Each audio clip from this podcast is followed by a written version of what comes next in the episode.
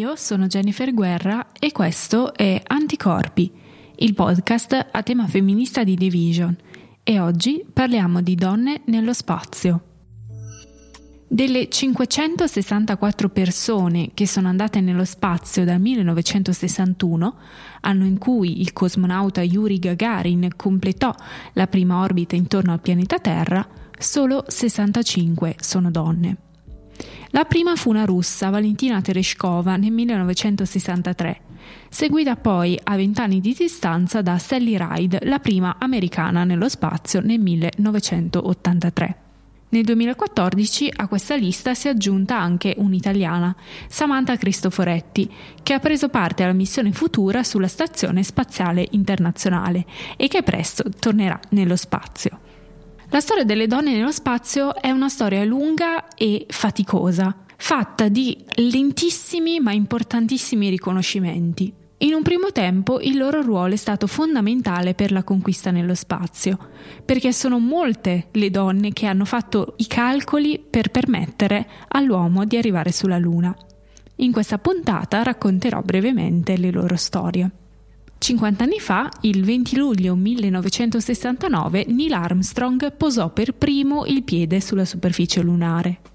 Era l'apice del programma Apollo, iniziato nel 1961 con l'obiettivo di portare l'uomo sulla Luna. Come sappiamo la missione in questo programma era anche un'altra, un po' più politica, ovvero quella di battere la Russia nella cosiddetta corsa allo spazio. Ma oggi non raccontiamo quella storia.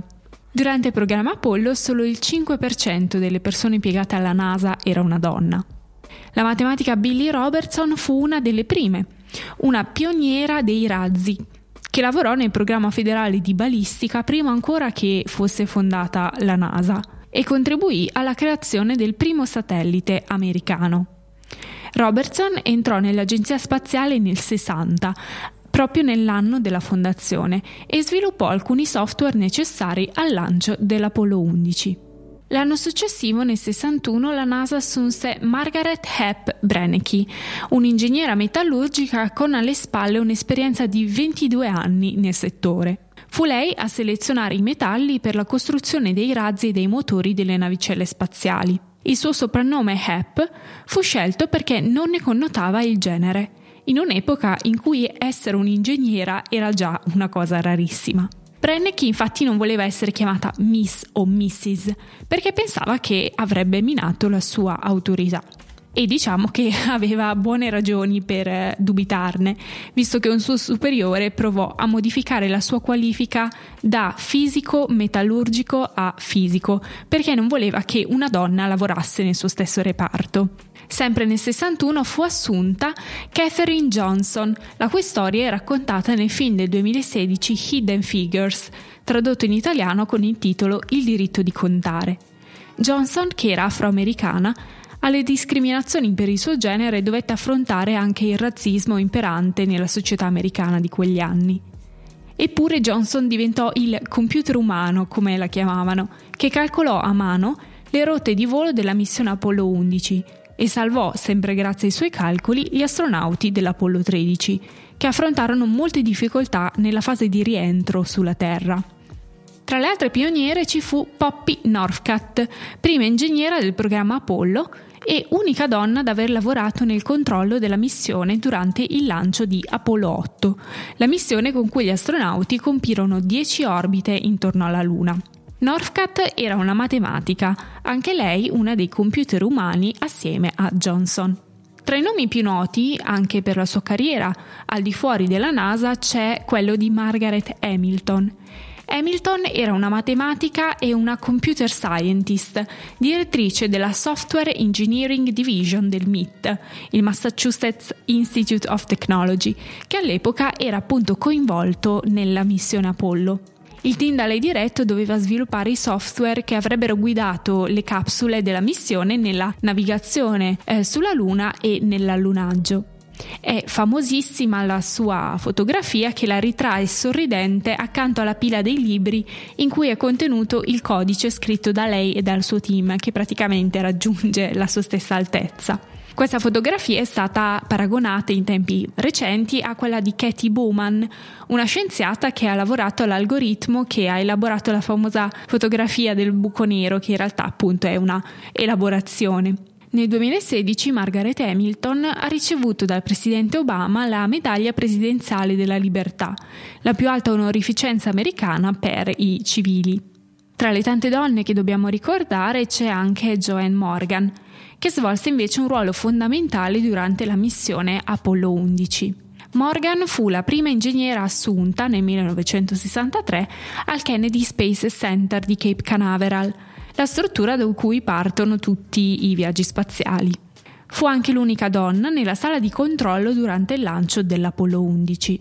La si può vedere in, nella famosissima fotografia scattata nel giorno del lancio, al centro dell'immagine, l'unica donna circondata da una cinquantina di uomini tutti uguali, bianchi, in camicia e cravatta. Non è difficile da trovare. Pensate che aveva solo 28 anni.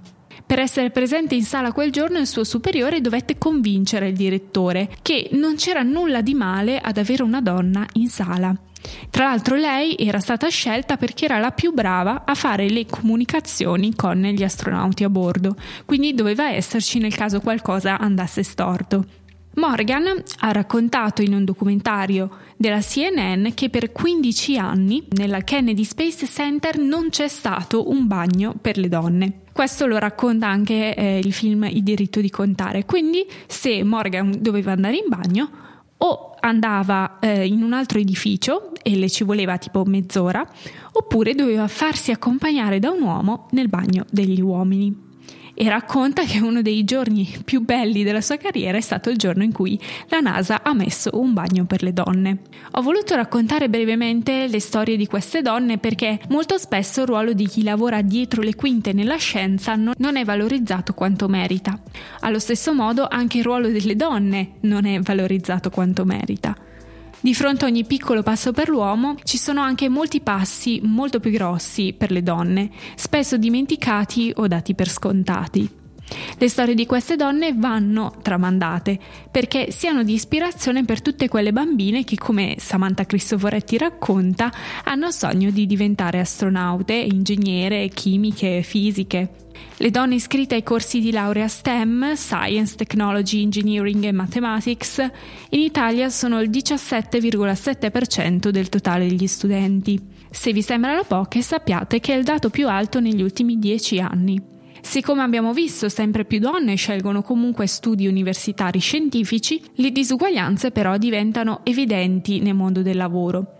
Secondo le rilevazioni dell'osservatorio Talents Venture, a 5 anni dalla laurea STEM, gli uomini trovano lavoro nel 92% dei casi e le donne nell'85%. E soprattutto gli uomini guadagnano in media il 25% in più. Questo non perché vi siano delle differenze di retribuzione a parità di qualifica, ma perché semplicemente le donne fanno lavori meno qualificati. Quindi parliamo di donne che fanno cose straordinarie e parliamone con Emilio Cozzi, giornalista autore che si occupa di cultura videoludica, e-sport, innovazione tecnologica e soprattutto di spazio. Ciao Emilio. Ciao Jennifer. Allora, vorrei cominciare questa puntata parlando di un fatto recentemente successo, ovvero quello della prima spacewalk tutta al femminile. Al femminile o come è stata titolata da Repubblica, la prima volta che due donne si sono avventurate sole nello spazio. Addirittura. Il 17 ottobre Jessica Meir e Cristina Koch hanno eh, appunto partecipato alla prima spacewalk condotta interamente da donne nella storia eh, della NASA e eh, nonostante sia la 221esima passeggiata spaziale, quindi non un evento diciamo ordinario per eh, la NASA, è la prima volta che viene fatto da, da, da due donne eh, e quindi ti chiedo in quanto esperto cosa succede durante una spacewalk e perché questa è stata così importante. Allora, durante eh, quelle che noi chiamiamo passeggiate spaziali, che sono tutto fuorché passeggiate, eh, perché sono piuttosto complesse, infatti in gergo sono, si chiamano EVA, Extravehicular Activities, Dipende eh, dalla missione, succedono cose diverse. Nella fattispecie, quello che hanno fatto la Mail e la Coach era sostituire delle batterie della ISS eh, che servono per ricaricare i pannelli solari. Attraverso i pannelli solari servono a ricaricare, a far funzionare degli strumenti specifici della ISS perché la ISS si ricarica e attraverso i propri pannelli solari e utilizzando quando deve deorbitare, quando deve spostarsi dalla propria orbita, utilizzando ovviamente carburante che viene ricaricato con i cargo. Nella fattispecie loro con un'attività di 5 ore e mezzo per cui tutto fuorché una passeggiata spaziale. Tenete presente, questo me l'ha detto personalmente Paolo Nespoli, che semplicemente la tuta che indossano intanto pesa tantissimo, ma muoverla richiede una certa eh, non solo competenza, ma anche una, un certo sforzo fisico. Solo chiudere il pugno equivale a stringere una pallina da tennis, quindi insomma è un'attività anche estremamente faticosa. Benissimo, loro in queste 5 ore e mezzo hanno dovuto sostituire delle, delle, delle parti di eh, batterie ricaricabili ed è stata epocale perché è stata la prima eh, attività extraveicolare condotta da due donne. Le donne, come dicevi tu, non è certo la prima volta che escono nello spazio, eh, lo hanno sempre fatto però con un collega uomo. Questa è stata la prima volta, infatti la NASA l'ha definita la First All Female Spacewalk, eh, in cui due donne si sono trovate nello spazio a lavorare sulla ISS, fatto rimarcato in diretta da un collegamento con Donald Trump che ha fatto anche una mezza gaff, ma se vuoi di quello parliamo dopo. E insomma, da questo punto di vista è stata davvero un, un, un segnale epocale che in modo significa e sottolinea anche, eh, non dico un cambio di atteggiamento delle agenzie spaziali nei confronti, per esempio, dei generi, nei confronti delle donne, ma un po' sì, ma un po' sì e a me ha fatto molto sorridere, l'ho già citato di sfuggita, il commento di Repubblica che ha scritto che per la prima volta due donne si sono avventurate da, da, sole, sole. da sole, nello spazio senza un tutore legale che, che le seguisse. Mancava solo tornate presto, mi raccomando. esatto, sì, che sì. Vi, vi, aspettano i panni da lavare a casa. no, beh dai, adesso non, non, voglio entrare nel merito perché credo che si commenti da solo. Ehm, che dire, eh, sì, c'è questo uso anche se vuoi delle parole che spesso eh, denota una, una, un'abitudine e per questo non certo meno, meno lesiva o meno eh, in qualche modo traditrice nel senso proprio freudiano del termine di un atteggiamento che grazie al cielo sta cambiando e che le agenzie spaziali tengono assolutamente a ehm, cambiare. Eh, sia eh, l'ISA cioè eh, l'agenzia spaziale europea sia la NASA oggi hanno programmi attivi di se vuoi reclutamento perdonami, non trovare un termine migliore, eh, nei propri ranghi eh, di una percentuale di donne che sta grazie al cielo crescendo nella storia. Eh, però questa purtroppo è una, una cosa non, che non accompagna lo spazio dei suoi primi giorni, questo è evidente ed è un fatto storico, eh, come dire, da sottolineare. E io credo che rifletta un po' il pregiudizio che c'è nel mondo delle STEM in generale, nel, nelle scienze, ovvero che le donne quando ci sono sono sempre dietro le quinte, fanno un lavoro dietro le quinte. In questo caso anche appunto con la diretta streaming che io ho seguito, tra l'altro io mi sono emozionata, lo confesso, eh mi, mi, è venuto da piangere. Certo, certo. E vabbè, um, mi emozionano sempre le, le immagini dallo spazio però appunto vederle così visibili è stato comunque un, credo grande, un grande passo, un grande passo per l'umanità. La cosa bella, perdonami, hai perfettamente ragione, emozionante anche per un altro motivo. Eh, la Coce e la Meir sono molto amiche, proprio nella vita diciamo vera, cioè quando anche sono in, perché sono state peraltro scelte nella stessa annata, state reclutate alla NASA nella stessa annata ed è stata la prima eh, diciamo annata in cui la percentuale di astronauti uomini e donne equivaleva e questo è un altro segnale interessante. No? Eh, detto questo, purtroppo hai ragione, eh, leggevo in questi giorni che dal 1911 eh, meno di 20 premi Nobel sono andati eh, in ambito scientifico a donne e insomma questo è un dato ehm, che qualcosa suggerisce. Sì, e diciamo che appunto fino agli anni 60 la NASA aveva un problema che oggi chiameremo un problema di diversity perché ehm, insomma tutti gli impiegati dell'agenzia spaziale erano uomini bianchi tra l'altro. Vero. E, eh, però diciamo che si sono quasi subito resi conto uh, di, di, questo problema perché eh, nel 62 è successa una cosa molto importante, ovvero Kennedy ha firmato un atto per la parità di genere e eh, leggevo che lui ha, ha, scritto su, è stato intervistato da, adesso non ricordo se Teen Vogue mi pare, mm. una rivista per adolescenti, eh, dicendo che la NASA aveva bisogno di, di ragazze, che anche le donne erano benvenute nel programma spaziale. Quello che dice è verissimo, mi dispiace sottolineare una coincidenza, proprio eh, nel 62 quando Kennedy appunto emetteva il, um, la, la President's Commission on the Status Status of Women, quello di cui parlavi tu, ebbene George Law, che ai tempi alla NASA coordinava il, il volo manned nello spazio, cioè quello con equipaggio, ahimè si lamentava al congresso dicendo che lavorare con delle donne avrebbe ritardato le consegne dell'agenzia. È cui curiosa questa cosa. Detto questo, grazie al cielo, eh, appunto eh, lo dimostra la, ehm, dire, il dispaccio di Kennedy, si sono ben presto accorti che qualcosa in quel senso andava corretto e la NASA immediatamente ha cominciato a reclutare sia donne sia in quel caso minoranze etniche. Abbiamo visto anche un meraviglioso film, Middle Fingers, che racconta un po' il ruolo eh, cruciale di alcune scienziate, di alcune matematiche nella conquista, o meglio nella space race, anche se non è bello chiamarla così, ma in realtà lo era dal punto di vista proprio sia ideologico che strategico. E grazie al cielo sì, si sono, sono accorti subito. Eh, diciamo che i risultati non sono immediati, oggi la NASA credo recluti, oggi la NASA credo lavorino un po' più del 30% rispetto a, ehm, all'organico complessivo donne, l'ESA siamo poco più del 20%, potrei sbagliarmi, anzi eh, chiunque ascolti il podcast è assolutamente eh, dire, stimolato a dirmi che sbaglio, però appunto le percentuali non sono ancora quelle che vorremmo, ma di fatto iniziò ai tempi un percorso in, questo, in questa direzione. E mm, com'era lavorare, essere una donna? cioè, tu sei qui nel 2019, so. sei un uomo, effettivamente, però magari ci puoi raccontare un po' magari il clima dell'epoca.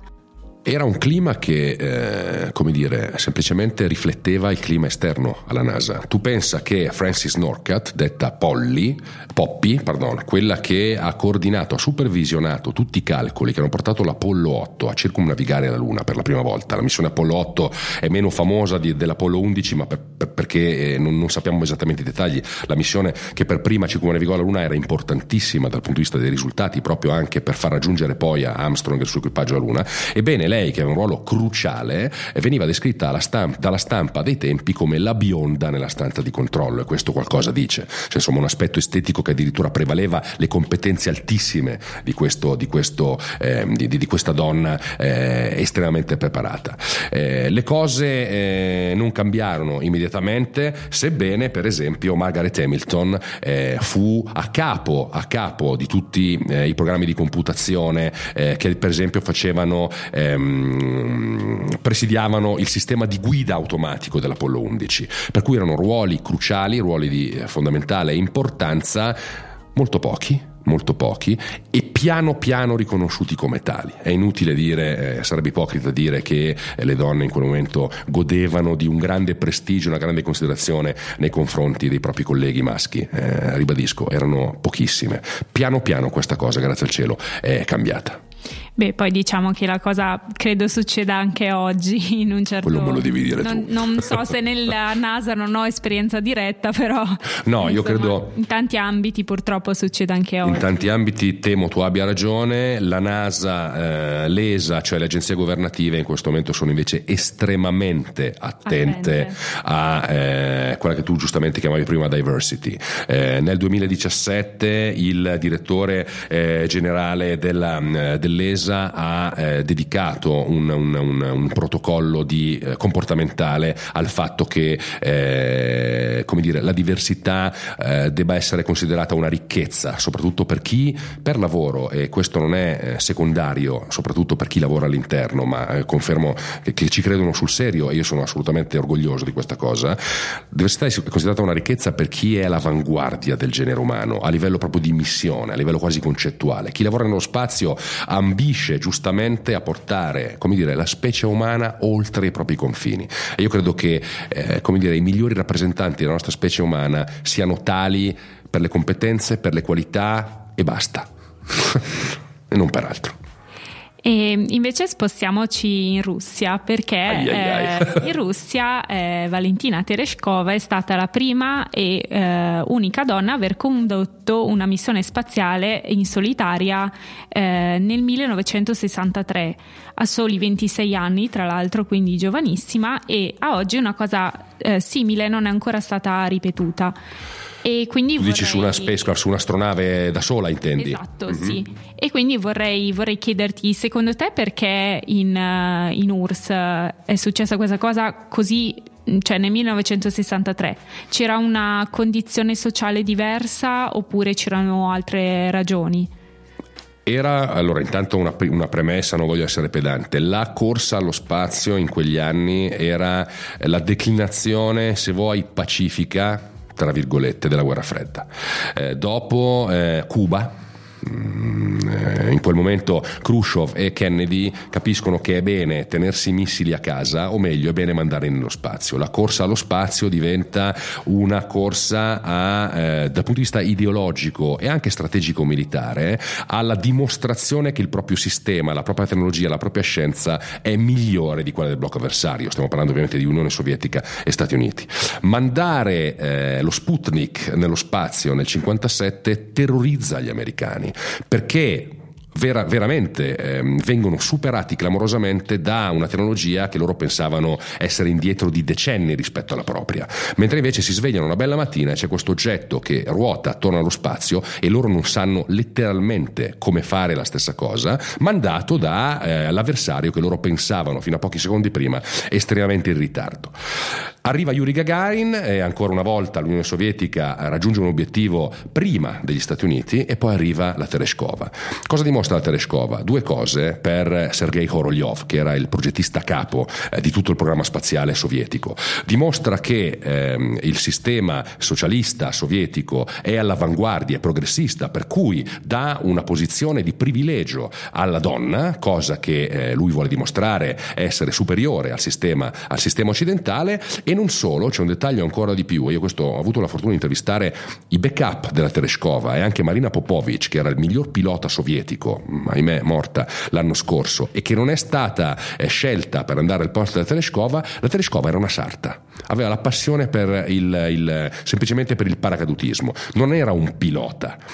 Korolev la scelse apposta per dimostrare quanto avanzata era la tecnologia dell'Unione Sovietica che poteva permettersi di mandare, scusami adesso vengo frainteso, chiunque, anche qualcuno non con le competenze specifiche di un pilota, nello spazio. Era evidentemente simbolico il lancio della Tereshkova. Poi andò male, non certo per colpa sua, ma purtroppo andando male in quel momento Korolev, ahimè, non so se dire in maniera maschilista, eh, impose che le donne non andassero più nello spazio, cosa che appunto per vent'anni non successe più. Curioso Curiosamente quel lancio venne visto da Sally Ride negli Stati Uniti, che era una ragazzina e che fu la prima vent'anni dopo americana ad andare nello spazio.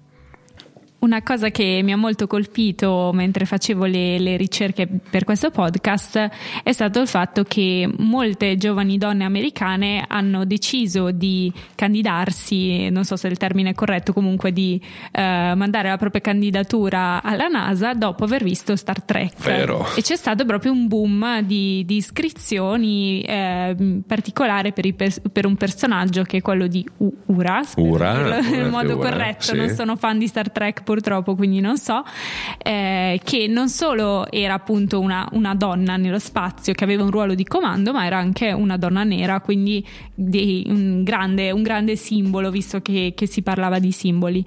E quindi vorrei chiederti proprio anche alla luce di quello che fa la NASA per, nel, suo, nel suo programma Women, Women in NASA, eh, che ruolo ha la cultura popolare, che ruolo hanno i modelli nel, nello spingere magari anche delle bambine a voler ehm, entrare appunto, intraprendere questa carriera.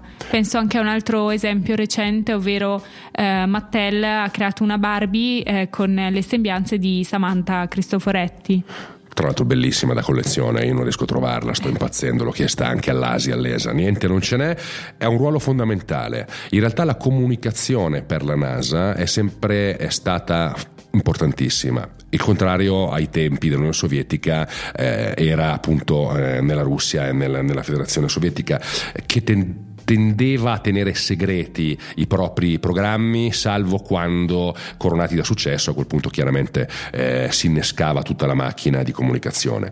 Ehm, per ciò che riguarda gli Stati Uniti, la comunicazione è, stata, è sempre stata importante e la NASA è stata sempre in grado di cavalcarla molto bene e per paradosso, non per paradosso, di sfruttare questo, dire, questo, anche questo feedback della cultura popolare portava magari a un interesse maggiore eh, per lo spazio, eh, le persone, le persone, la popolazione eh, del, del, del, degli Stati Uniti. È vero, UNRWA, eh, Nichelle Nichols fu ehm, fondamentale nel, nel, fare interessare tantissime donne allo spazio, peraltro ha procuto parentesi non solo eh, prima donna nera a fare tra virgolette l'astronauta, sapere un telefilm, ma anche la prima per esempio in televisione a portare un bacio interrazziale quando baciava il comandante Kirk, quello fu un altro evento epocale. Questo ti, mi dice un'altra cosa, non so se sto esulando, eh, la fantascienza, qualcuno dice, tende sempre a realizzarsi, prima o poi si realizza, possono volerci dieci anni, come per esempio fu nel caso della conquista della, della Luna, o possono essere mille anni o cento anni, ma tendenzialmente la fantascienza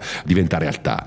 In questo caso grazie al cielo, perché appunto Star Trek aveva una visione estremamente interessante e profonda di quella che poteva essere una collaborazione internazionale senza vincoli, eh, senza, senza vincoli di, di, genere, senza vincoli razziali, per ciò che riguardava la nostra specie eh, oltre qualsiasi frontiera. E in quel caso la NASA, grazie al cielo, ne giovò. Oggi la NASA sfrutta per esempio una partnership con Lego, mi viene da dire, oppure una partnership con Mattel per sensibilizzare la popolazione formazione nei confronti delle materie tecnico-scientifiche, il famoso programma STEM, ehm, in modo tale che sempre più ragazzi si interessino a queste discipline e chissà, prima o poi entrino nelle nelle agenzie spaziali con diversi ruoli, non è necessario diventare astronauti, eh. Eh, si può diventare ingegneri, si può diventare informatici, si può diventare esperti di comunicazione. Oggi lo spazio, e questo è un altro punto, interessa, non oggi, lo spazio interessa tantissimo la nostra vita quotidiana. Eh, spesso si pensa, ma perché dobbiamo spendere un sacco di soldi per andare nello spazio quando abbiamo problemi ben seri e ben gravi